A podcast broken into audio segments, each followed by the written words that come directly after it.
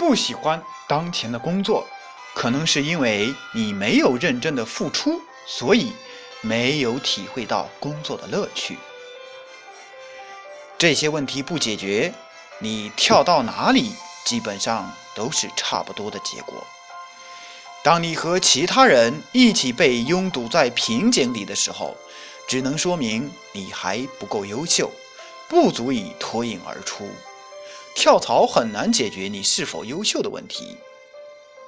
因此，当你真的决定要跳槽之前，要好好总结一下自己在目前公司的工作是否还有哪些值得改进的方面，自己去努力了，改进了。你可能就能够在当前的工作上获得职业生涯的进步。哪怕真的要重新打锣鼓、另开张，搞清楚这些问题，至少也可以在下一家公司里能够避免。跳槽不是转学，而是升学。跳槽要符合自己的职业规划，能够利于自己的职业增值。尽可能减少同水平跳槽。所谓同水平跳槽，就是新的工作和你原来的工作基本处于同一个水平线上，既没有让你增加多少薪水，也没有让你去承担更大范围的责任。新的工作并没有让你从原来的小学五年级水平提升到初中一年级的水平，你只是换了一个学校而已，甚至这两个学校的教育水平也是差不多的。职业人的职业技能水平并没有本质上的提高，正因为如此，转学不可能带来待遇方面的本质提高。人才具有自己的市场价值，同样的一个人在人才市场上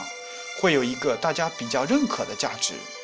不同的公司所给的价钱肯定会围绕着这个价值波动。而且这个波动的幅度一般而言不会有太大的差别，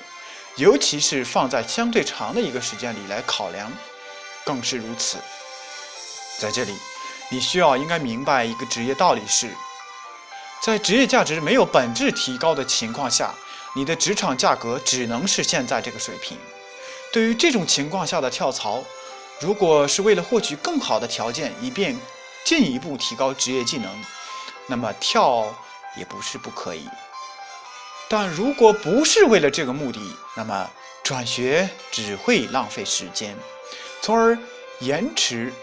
而不是加速职业人下一个职业目标的实现。这种不是升学而是转学性质的跳槽意义并不是很大。我个人的意见是不鼓励。我建议大家要努力提高自己的业务能力和水平。当你的职业技能水平有了本质上的提高时，就会发现，有很多既稳定待遇又高的职位在供你选择。当然，我这么说的前提是，在一个完全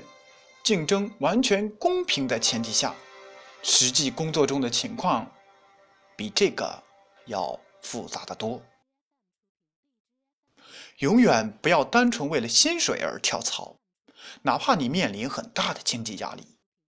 当你想从一份工作换到另一份工作，要对两份工作所能提供给你的总体价值进行比较。薪酬是这个总体价值的重要组成部分，但绝对不是唯一组成部分，甚至不是最重要的组成部分。其他包括个人所能获得的发展机会、工作的适应性等很多方面的内容。个人的发展机会是其中最重要的，尤其是对于四十岁之前的职场中人，因为它意味着你未来的薪酬。不同职业发展有着不同的特点，比如行政，刚开始的时候起薪并不低，但发展后劲不足；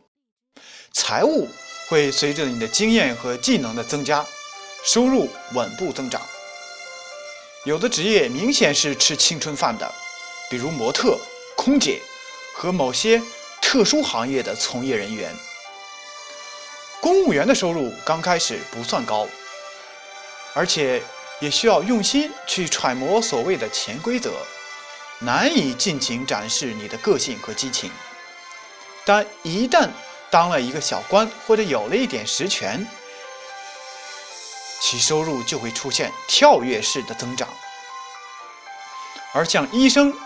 律师等的发展曲线是典型的厚积薄发型，所谓越老越值钱。刚开始的几年是技能和经验，包括个人品牌的积累阶段。一旦你的个人品牌获得客户的认可，收入会越来越可观。如果进了这样的行当，刚开始你要耐得住寂寞，不要对那些挣钱快的职业做无谓的羡慕。这就像企业的投资，有的项目投资少见效快，但不见得长久。有的投资大见效慢，但一旦开始收获，那就有着稳定可观的收益。职业发展过程中，职场人士需要通过个人职业能力、资源、素养等的不断提升来使自己增值，由此而构建和延续个人职业品牌。这就意味着，界定一次跳槽是否成功的标准在于。新的岗位是否表明自身职业价值的提升？新的平台能否为自身职业价值的增值而提供保障？如果你真的认为目前的公司对个人的职业发展帮助不大，那么你应该去寻找下一个能让你长期发展的公司。成功的跳槽一定能够为你描绘出职业生涯管理的上升曲线。是向更高层次的跃升，而不是同水平的移动。很多人在面对职业中的挫折时，会说挫折是一种财富，但这并不意味着挫折到成功是一种自然而然的由量变到质变的过程。对于职业发展过程中遇到的挫折，如果不能进行必要的总结和反思，那经历。只能是经历，只有战胜了挫折，总结了经验，这个经历才是财富，才能实现职业生涯的步步高。如果你真的认为目前的公司对个人的职业发展帮助不大，那么你应该去寻找下一个能够让你长期发展的公司。成功的跳槽一定能够为你描绘出职业生涯管理的上升曲线，是向更高层次的跃升，而不是同水平的移动。